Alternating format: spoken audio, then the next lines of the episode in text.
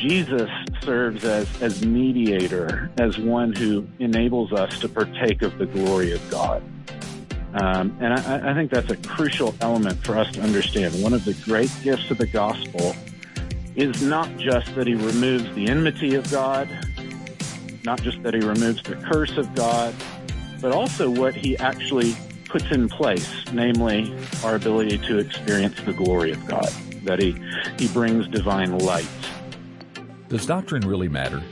The Apostle Paul once wrote to a young pastor named Titus, instructing him to hold firm to the trustworthy word he was taught, so that he may be able to give instruction in sound doctrine. Welcome to Credo Podcast, where doctrine matters and theological ideas have consequences. Here's your host, Dr. Matthew Barrett, Executive Editor of Credo Magazine and Associate Professor of Christian Theology at Midwestern Seminary. Welcome to the Credo Podcast, where doctrine matters and theological ideas have consequences. I am Matthew Barrett, your host. One of my favorite letters in the New Testament is the letter of First John. Well, John has written one of my favorite gospels out of all the gospels, the Gospel of John, but I often turn to his very first letter again and again to understand not just who Jesus is, but specifically what does it mean to be a Christian? what is it like to what should it look like that is to live the christian life? And where is our hope grounded? And where is our hope taking us to? I can't help but think of 1 john 3 a passage that i recently uh, had the joy of preaching on where john makes a statement that i think we as christians sometimes overlook he says beloved we are god's children now and what we will be has not yet appeared. But we know that when he appears, we shall be like him because we shall see him as he is. And then John says, And everyone who thus hopes in him purifies himself as he is pure. You know, this these verses have been uh, just at the the front of my mind for so long because not only does John say we have a hope that awaits us uh, in which we will be conformed into the image of God. But he even says something so bold we will see him as he is. And if you know anything about the Old Testament, you may be wondering, John, how in the world is that even possible? Well, older theologians used to have a phrase that they used to describe what John is speaking of the beatific vision. Unfortunately, this concept has fallen out of use in many ways. You will rarely hear it used in many evangelical churches, for example.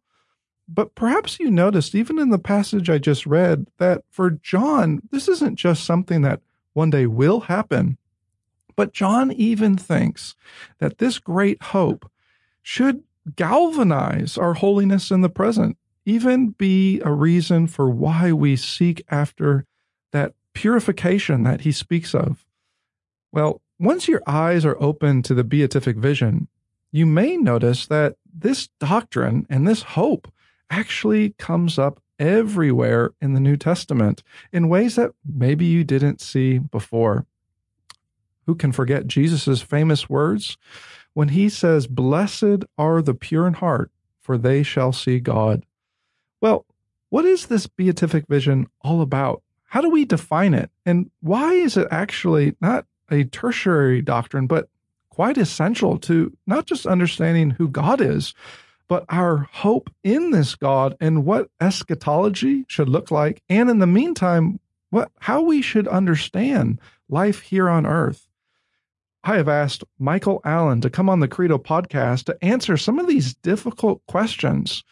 He is uh, the author of many, many books, but I have to mention one of his recent books called Grounded in Heaven Recentering Christian Hope and Life on God.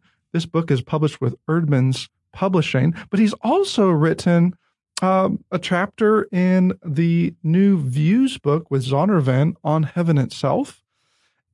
I can't fail to mention that Mike Allen is a systematic theologian. And so we are especially happy to have him on the Credo podcast. He's professor of systematic theology and Dean at the Orlando campus at RTS. He also has a wide range of interest. Uh, many of you have read some of his books in theology, but perhaps you've also read some of his books in church history. Mike, thank you so much for joining me on the Credo podcast. It's great to be with you today, Matthew. Thanks for having me in the conversation. You know, one of the, the things that might strike some of our listeners, especially if this whole subject is new to them, they may be asking themselves, well, if this doctrine is so important, why, why haven't I heard about it? Uh, that, that, that sometimes is a question I get. And it does raise some uh, difficult uh, issues, maybe even some puzzling circumstances in the last century, I, I think we could say, when we look back over our own theological environment and start to wonder where in the world did this doctrine of the beatific vision go? How, why did it disappear? Now, you've been studying this for some time, and uh, you actually make a fascinating point when you say, well, and, and I, and I think if I'm correct me if I'm wrong, but I think for you, Mike, some of this even comes out of your own experience as a Reformed theologian. You make the point that in the rise and, and maybe some of the energy and interest in the neo Calvinists of the past and uh, the neo Calvinist movement, if we can call it that today, there's been a, a, a bit of a criticism, I think we could say, and maybe we might even put it stronger than that, a bit of a criticism sometimes even a mocking of this idea or notion of heaven itself, as if that's something old fashioned and uh, something that uh, really the Bible isn't too concerned about. The Bible is perhaps more concerned about, about a new heavens and earth. And uh, in the meantime, cultivating uh, the earth in, in ways that are, you know, true to our, our different vocations. But you actually push back against uh, going too far in that direction. Why is that the case?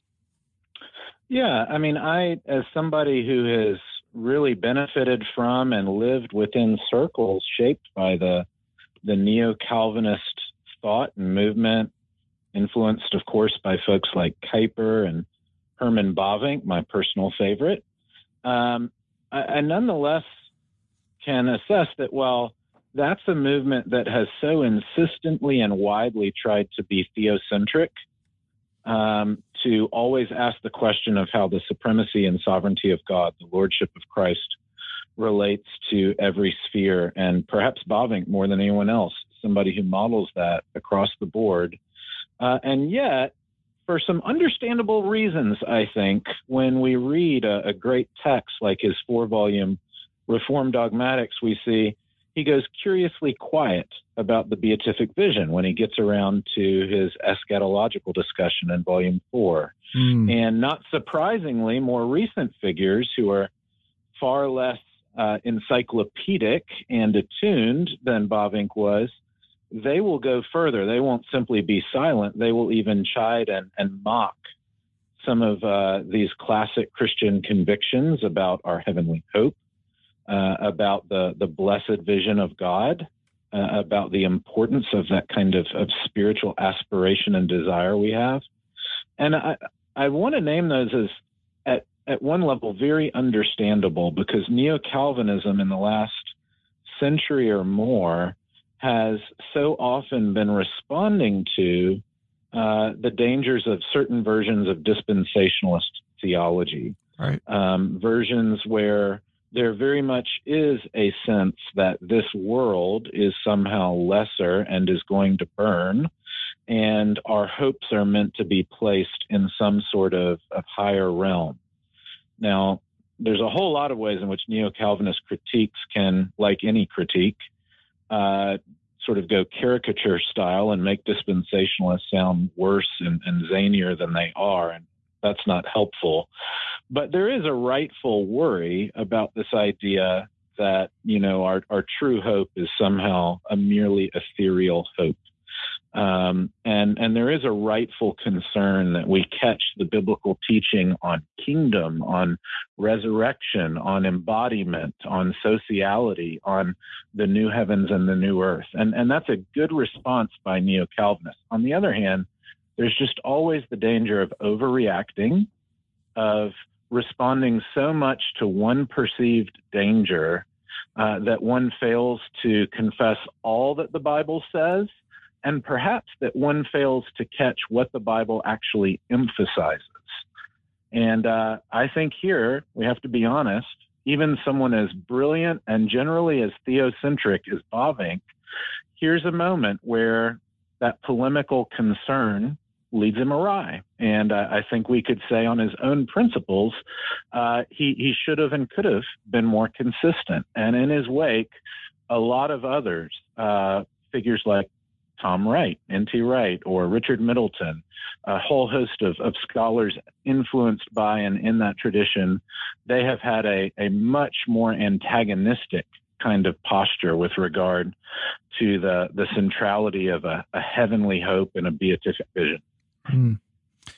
Now, maybe listeners are picking up on this, but you are already starting to take us into territories like eschatology, right? Because as soon as we push back against, um, you know, some of those movements, inevitably we have to start asking ourselves, well, uh, what does the end look like, and what awaits us uh, in life after death?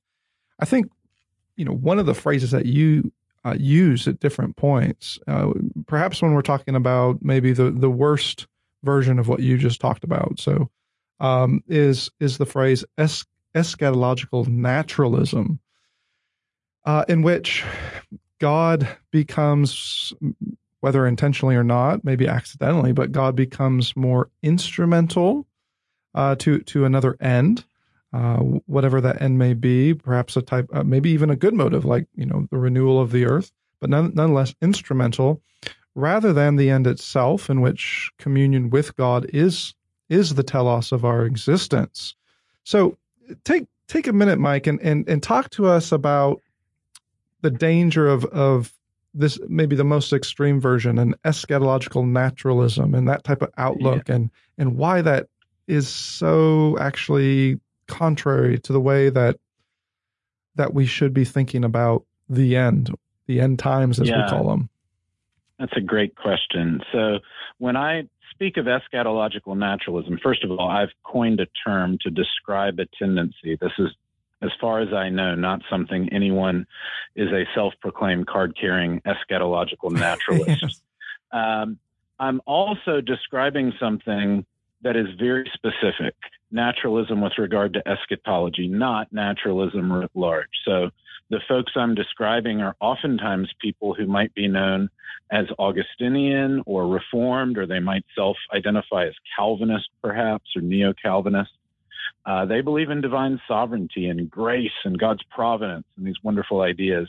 God moves history along and God graciously ushers in good and wonderful things through Christ and by the Spirit. But but I'm identifying this tendency when they get to depicting the end state, the way in which our hope is described, where they either go silent regarding the presence of God, or they actually speak negatively about it. In place of that, they emphasize all sorts of other goods. Uh, and the goods can vary, as you mentioned. It could be bodily health in the resurrected body. It could be psychological well being, the cleansing of the conscience. It could be restored relationships and reconciliation with fellow humans. It could be world peace. Uh, it could be ecological balance, where uh, finally the kind of tumult we experience uh, with regard to our natural environment is no longer a threat and danger. Um, any of these and other things uh, can be the, the focal point, you might say. But the, the underlying issue is that the centrality of God to our hope is, is really lost. And, and a way of putting it perhaps would be to say they're taking certain goods, but they're failing to miss the glorious because of their fixation on the good. And, and perhaps that's a way of thinking in biblical terms that the Bible describes God's desire to glorify us and to help us share in his glory. And glory is more than just goodness.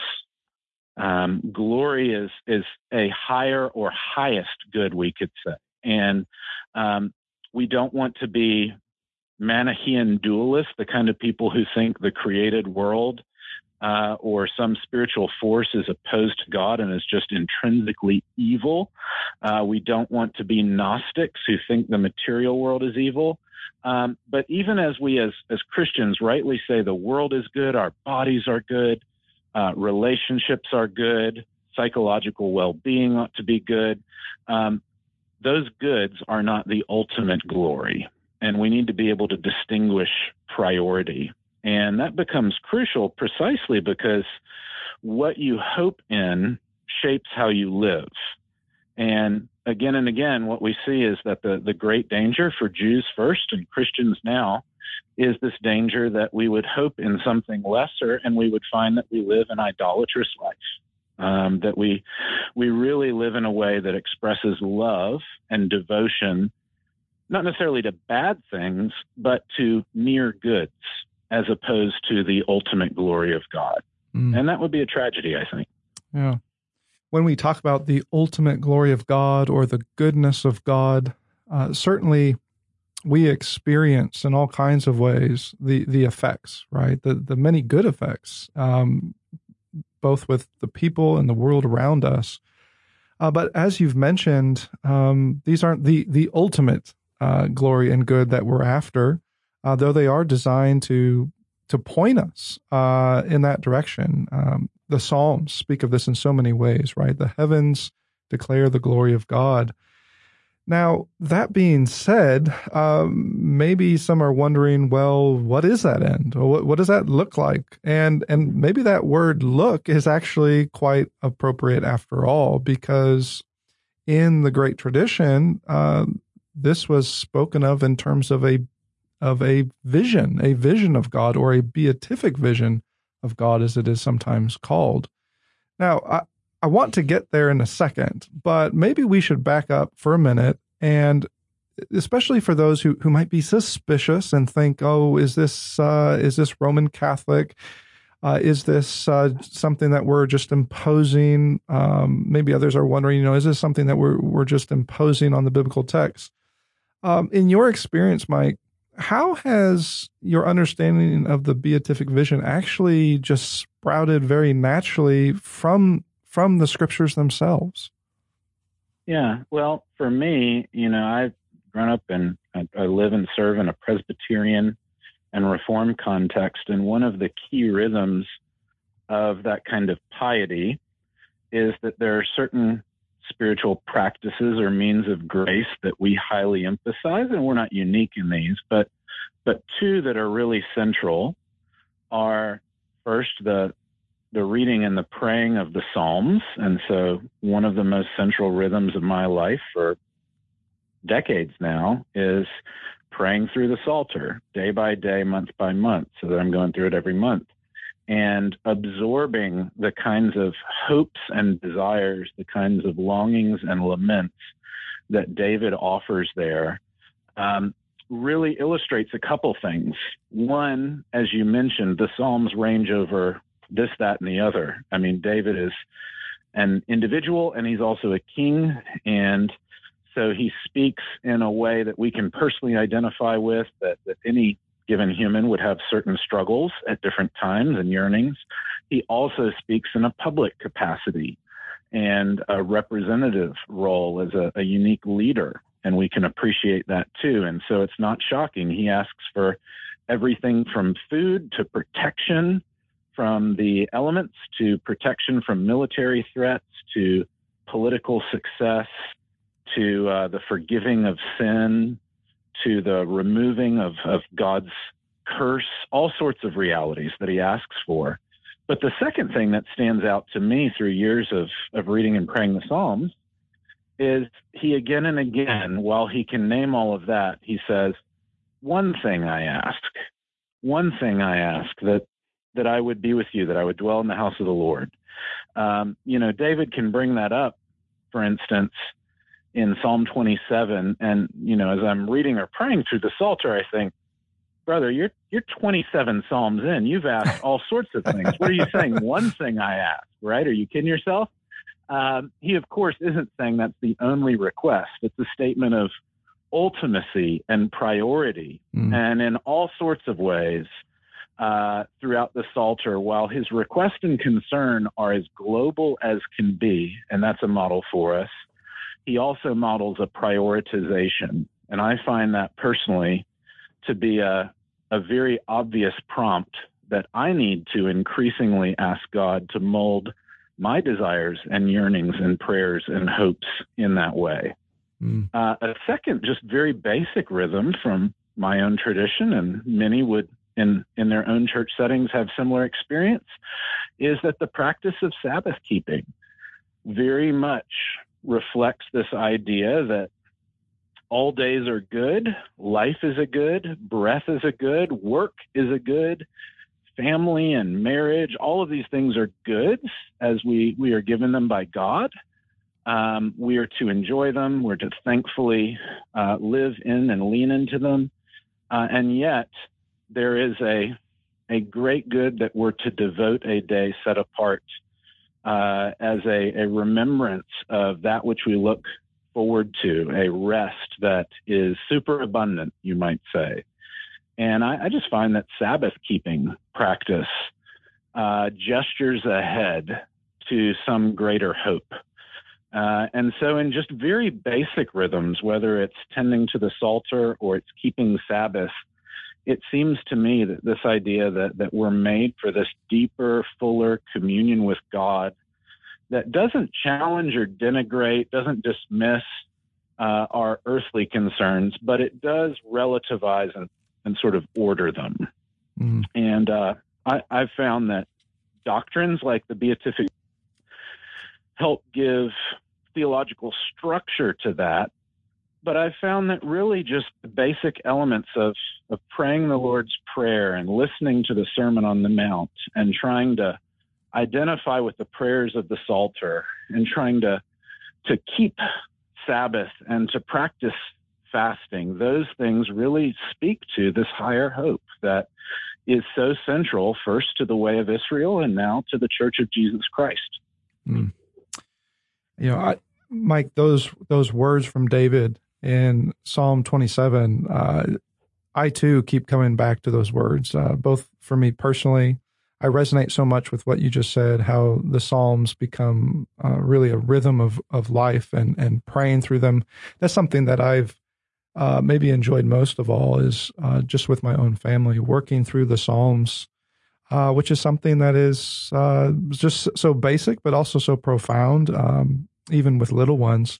But that psalm in particular, Psalm 27, when David says, One thing I've asked of the Lord that I will seek after, and then he says, I will dwell in the house of the Lord, that, that I would dwell in the house of the Lord all the days of my life. But then he says to gaze, to gaze yep. upon the beauty of the Lord and to inquire in his temple.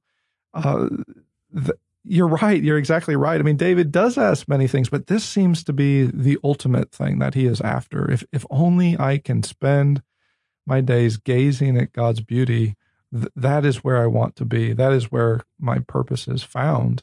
Now, I, I suppose you know some some may be thinking, okay, well, how in the world can David say that when uh, we learn back in Deuteronomy that God has no form. And then if we skip ahead to the New Testament, doesn't doesn't Paul say that this is the the invisible God who dwells in unapproachable light? So how is it that let me throw that question at you, Mike. What how do we answer that? Because certainly that's a biblical instinct to want to respect that creator creature distinction is David off base, or or is there a way, maybe even a Trinitarian way or a Christological way, that uh, this beatific vision isn't just a vain hope, but it it's real and it's possible, and it it actually uh, will be a reality? Yeah, let me let me maybe start at a generic level, and then we can press into what really is a, I think, a productive question to wrestle with, even if we can't necessarily find a, an answer that's completely determined and clear. Um, so the, the generic point would be to say maybe, okay, so why do we call this the beatific or the happy, the blessed vision? What's up? What's up with fixing on that sense as opposed to hearing or whatever? And I think it's crucial to say not only does the Bible use the language of sight, Um, but it uses other language as well, um, the idea of hearing God and so forth. Sight is is fixed on here because face to face intimacy is this closest personal intimacy. Um, I am hearing you now from afar. I am not seeing you face to face, and so uh, there is a, a greater uh, personal communion when you and I are together in a given space and we're not merely interacting over a distance through simply oral communication. And and the emphasis on vision then is meant to show that this is the the the, the heightened. It's the greatest human uh, intake of God's presence that is possible. That's that's plainly why this is accented. It's meant to speak of our fullest possible experience. And while there are many happy sights, I love to see the coastline, the the beauty of of a beach. Mm. you know, you love to see a sunset. I, I love to see when my children are happy and joyful and obedient. Right. Um, or the occasional day when the Orlando Magic win a basketball game. but this is the happiest. This is the happy sight. It's the one that trumps all others, precisely because you take in more of God than any uh, anything else. Um, so how's that possible? That's a fabulous, and it's a question where it's really interesting because the Bible seems to say things on the one hand that make God visually available and on the other hand, seems to warn about or describe reasons why God wouldn't be visually available. And if it was just one or the other, it would be a little more straightforward. But the Bible actually is communicating in both registers. So, for instance, just you know, think back to Exodus. Um, Moses is atop the mountain. God's giving him the Ten Commandments. The people get impatient. Uh, they decide that they ought to fashion this golden calf and employ it in worship. God is angered. He's going to wipe them out and move on with Moses. Moses asks God, Remember your promise and your name on them. Don't wipe them out. God relents. Moses presses on. Don't abandon them either. Remember that your name's on them. Don't send us out, but that you go with us. God says, Yes, I'll, I'll go with you. At this point, Moses kind of realizes, I'm two for two with my prayer request. So I had to, you know, let's let it ride again, as it were. Why and not? he says, "Show me your glory." Right? Why not? I'm on a roll. and uh, at this point, God says, "Look, uh, you know, you can't see my glory." And this isn't the first time we see this. In Exodus 19, when they first got to the mountain, um, Moses says, All right, y'all, let's go up the mountain and be with the Lord. And the people say to him, We can't go up the mountain and see God, or we will die for our sin. Mm. And then in that great moment of congregational response to a, a leader or a pastor, they say, You go up. They're comfortable with him going up and potentially dying. Um, and uh, they're willing to sacrifice Moses there. Mm. Um, so he goes up, and uh, what we observe is that God says, Moses, you can't see my glory, um, but if you stand around the edge of the rock, I will pass by. And God literally, to be as blunt as possible, says, You can see my rear end. You can't see the glory of my face. You can see my rear end. Um, now, of course, God doesn't have a posterior any more than God has a nose. Mm-hmm. So this isn't specifying body parts that are or aren't appropriate. It's meant to convey a, a different notion of availability. And what's fascinating is Moses goes up and he's around the edge of the rock, and we're told that the Lord passes by, and there's pyrotechnics, and it's it's rather remarkable in an environmental manner, as Exodus 34 describes it. But when the Lord passes by, it's described not in visual form, but in auditory form. The Lord proclaims his name, the Lord, the Lord, a God merciful and gracious, slow to anger and abounding in steadfast love, and so forth.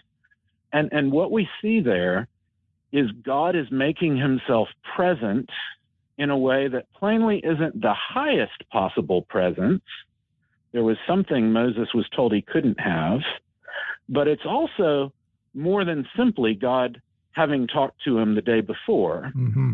And it's using the, the sensory language here to convey what can and what can't be accessed. And we're going to see throughout the Old Testament that that kind of back and forth gets used to speak of how we can enjoy the presence of God, but there there are both moral and metaphysical limits to what we can take in. And it's in that kind of context that eventually we come to the transfiguration of Jesus. And Jesus is the image of the invisible God. Hmm. John 1 has told us that, you know, no one had ever seen God, but the Son exegeted or interpreted the Father to us. The Son is the presence of God to us. Paul, in his writing to the Corinthians, will say that the glory of God is revealed in the face of Jesus Christ. And we see that most fully in that transfiguration account. And it's it's fascinating that there one of the remarkable realities that's new is that Peter's a good Jewish boy. I mean, he sees Jesus transfigured, illumined, exactly whatever that means visually. It's it's rather hard to get your mind around because none of the rest of us have seen this yet.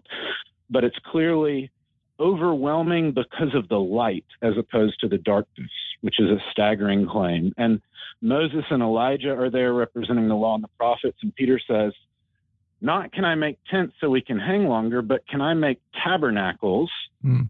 so that this doesn't kill me? And it's crucial to catch. He uses that language for tabernacle to wall off the glory of God so that it doesn't overwhelm you. And it's it's fascinating, of course, while he's proposing that, suddenly God starts talking from heaven on high. This is my beloved son with whom I'm well pleased. Listen to him. The disciples hit the dirt. They're terrified. Surely they think they're about to die. And Jesus comes, and what's fascinating is how he moves the sensory experience even a step further, and he touches Peter. Mm. And the way it's described, surely he touches either the small of his back or his shoulder as he's there, chest on the ground. And and Jesus tells him and the other two, rise and have no fear, which is a staggering statement because in the presence of God, like any king, you hit the dirt, you don't stand. And in the presence of the glory of God, which needs to be tabernacled off, you ought to have fear. That's appropriate as a sinner. But Jesus is saying, no, now you can stand, and no, now you needn't fear.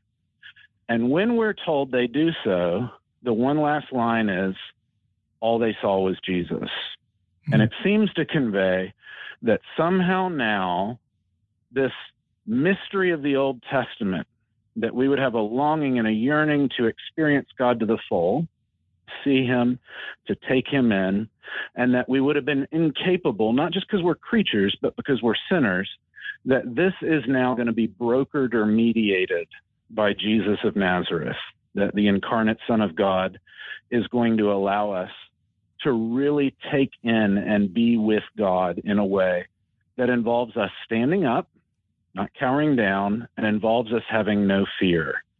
And uh, you you let off our talk by turning to First John three. I mean, it's crucial. Right along with that, it talks about perfect love casting out fear, that kind of servile, slavish fear that would keep you distant from God. And you know that's very much what's being conveyed in that transfiguration account. So Jesus serves as as mediator, as one who enables us to partake of the glory of God. Mm. Um, and I, I, think that's a crucial element for us to understand. One of the great gifts of the gospel is not just that he removes the enmity of God, not just that he removes the curse of God, but also what he actually puts in place, namely our ability to experience the glory of God, that he, he brings divine light he brings divine glory and goodness so that we can partake and commune and so that we can see mm. that kind of deepest experience that's described. It is a deep experience. And I suppose at this point, uh, you know, we could say, well, goodness, this, this beatific vision, um, this love that drives out fear, as you phrased it, which I, I really like uh, how you've you've uh, framed this. Well, is this only about Jesus? Um, uh, on the one hand, as, as you just mentioned, uh, and you think of when Paul writes to the Corinthians, he actually picks up that whole story of Paul on the mountain coming down, his fa- face veiled.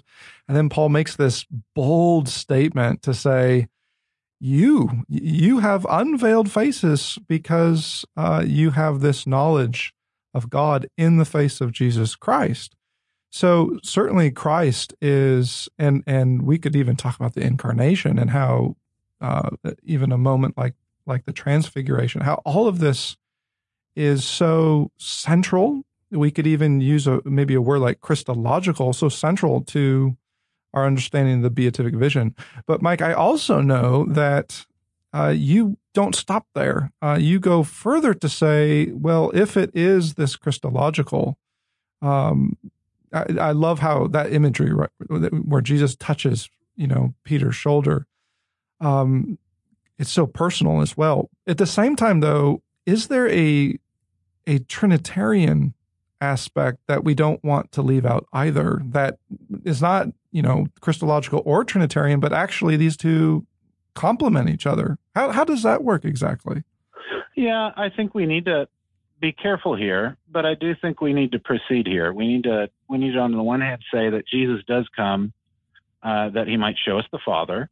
John 1 tells us that. And of course, Jesus will even go on to say that if you've seen me, you've seen the Father. Mm-hmm. And that, that involves an element of triune visibility, therefore.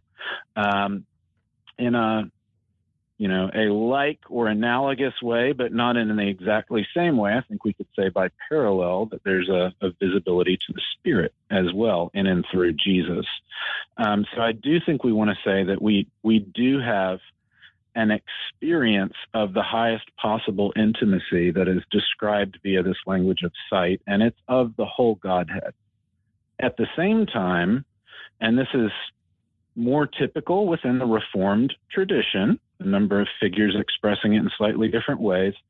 Uh, I think there's strong reason to maintain the idea that that vision is always brokered through or mediated by uh, Christ in some fashion. Other theologians would argue that there may come a time where, in certain respects, that's no longer quite the case uh, once we're in the new heavens and the new earth. But but I tend to think that that what the New Testament actually says is fully Trinitarian, but it's also always Christologically mediated, mm. and that both of those are significant, and that that honors the fact that the Triune God is not a a unity of uh, just three generic characters who all happen to be divinely glorious, uh, but that there is, um, you know, a personal property with regard to the Son, uh, such that he is the one who proceeds from the Father and ultimately, by God's kindness, is actually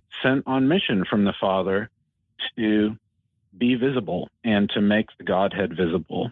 And uh, I think to honor the Trinity is thus to honor and receive the, the Christological form in which it comes. Um, precisely what that experience uh, involves, precisely how to make sense of that, um, the way in which we we all experience that simultaneously and forevermore in the new heavens and the new earth. Those are a whole host of questions where I I do think we reach the limits of what the Bible determines or uh, sort of gives us good grounds to, to claim, but it does sort of invite us to this this greater hope, albeit perhaps an underdetermined one of exactly what its character is. And I personally find that remarkably exciting. The idea that you know, we will have a an experience of God in Christ and of the whole triune Godhead and in through Christ that that will somehow be more real and more satisfying and at the same time more um, provoking of further desire mm. and of an ongoing yearning for more, which shall continue to be satisfied and yet beckon forth, um, more so than anything I've ever experienced. Mm-hmm. And, um, you know, that's where we're reminded that the things of this earth, they are,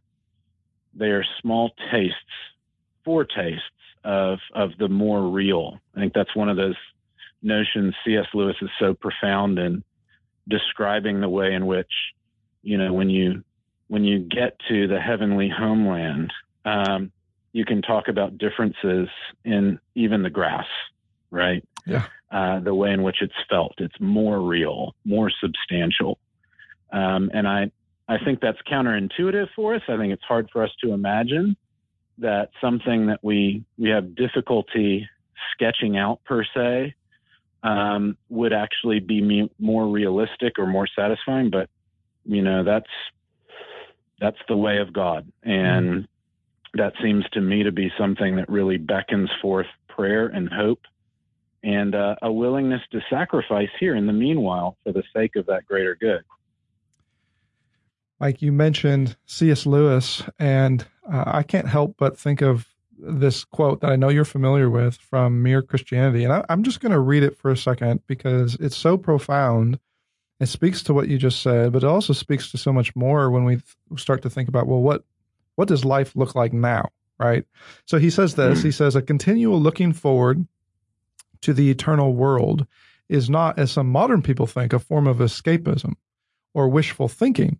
But one of the things a Christian is meant to do it does not mean that we are to leave the present world as it is.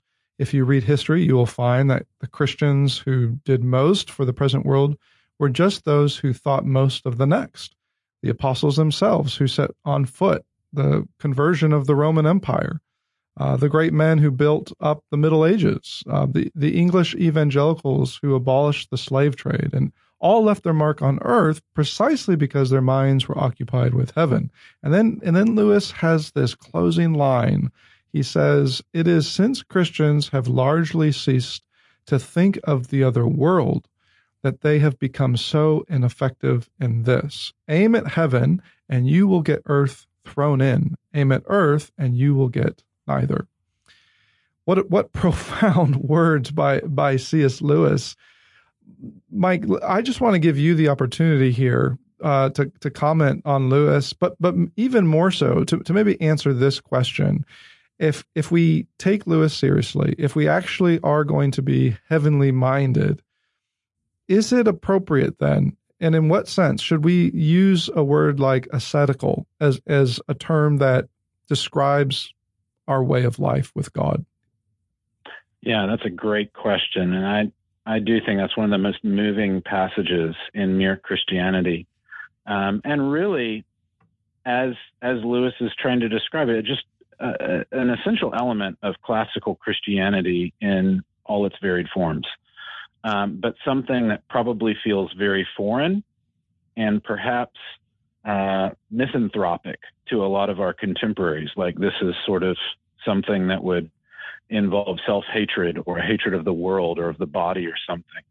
Um, and uh, I, I, I, take it that Lewis there is really just calling us to heavenly mindedness, and he's doing it like the Apostle Paul in Colossians 3, who speaks of setting your mind on things on high. He's doing it like Jesus, who calls us to seek first the kingdom, to not be anxious about earthly cares. The flowers and the birds are cared for. How much more shall our Heavenly Father care for us?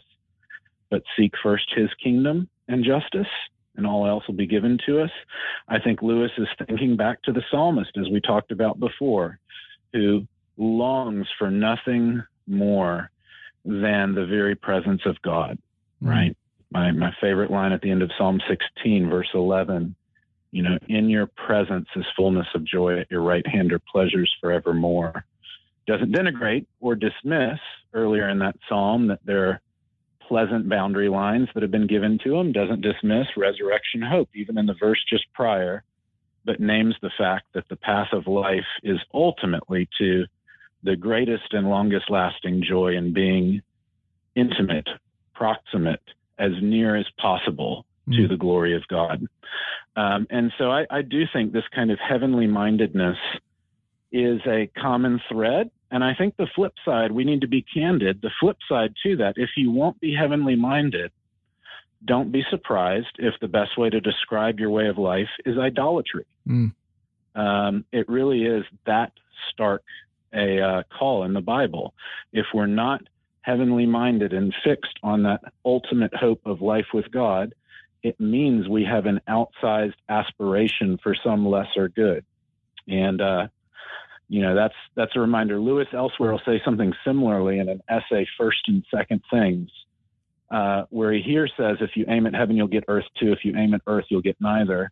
there he says, if you aim at first things, you'll get second things too. If you aim at second things, you'll get neither. Mm-hmm. And that's a reminder that, you know, as Augustine puts it, we're we're called to order our loves. To love lesser goods, yes, but to love them for the sake of the greater good mm-hmm. and to treat God alone as the greater good. And I think that involves sacrifice and training and discipline and formation. And yes, that's why early Protestants, like John Calvin, would describe the Christian life fundamentally as summed up in the language of self denial. And, um, you know, that's not just something that monks or extreme Gnostic ascetics would say. That's been a, a plumb line running through all of Nicene Christianity in its various forms, including Protestant and Reformed forms. And I think it's terribly important that we recover the significance of what we might call evangelical asceticism and uh, a distinctly Protestant approach to self denial. There are wacky ways it can go. We can view it as somehow a path to earning our adoption or justifying our existence, and that would be to deny the, the sole sufficiency of Christ, and it would be to forget that the motivation ultimately, in so many respects, for our self denial is the fact that God has already given us Christ. So uh, we need to be aware of that. We need to be aware of sort of silly and uh, traditionally imposed legalisms. We need to have a, a, scriptural asceticism. But we really are called to a host of things. We're called to give generously. We're called uh, to live within our means. We're called to uh, give time to the Lord. We're called to fast. We're, we're called to do so many things that involve um, controlling our urges sacrificing lesser goods for greater goods. We're not just called to turn away from evil, we're also called to give up lesser goods for the sake of the higher good. And I think we, as a, a Christian community, would find that a lot of our witness is truly hindered to the extent that we don't own up to that. And I think that a lot of our evangelistic um, impact will either be furthered or will be weakened by the way in which we're willing to really describe Christianity as a, a serious call to discipleship and something that is so terribly glorious that it is worth some significant sacrifice. We need to be able to call people to take up their cross, to follow Jesus, to know that, you know, you are not your own. You were bought with a price.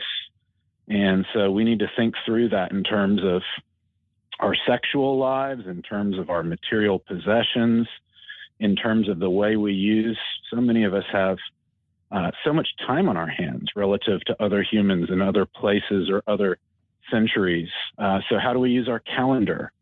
Um, all those sorts of things. How do we not just avoid sin, but how do we express devotion ultimately to the greatest good, to God Himself?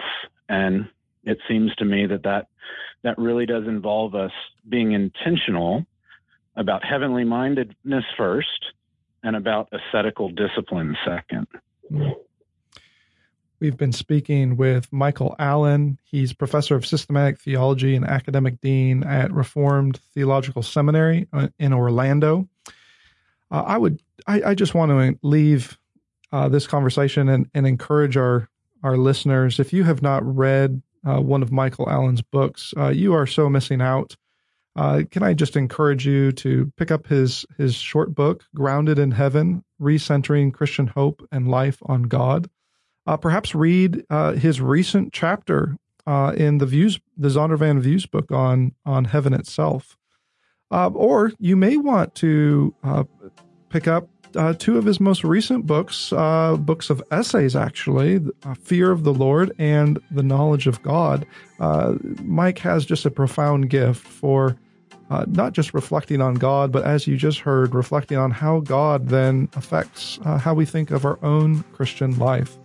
The beatific vision is, may be foreign and strange to many Christians today, but I hope you know, leaving this conversation, that it is actually essential uh, quite foundational, not just to our understanding of God, but all the goodness and graciousness and all the riches that God has in store for us in Christ Jesus.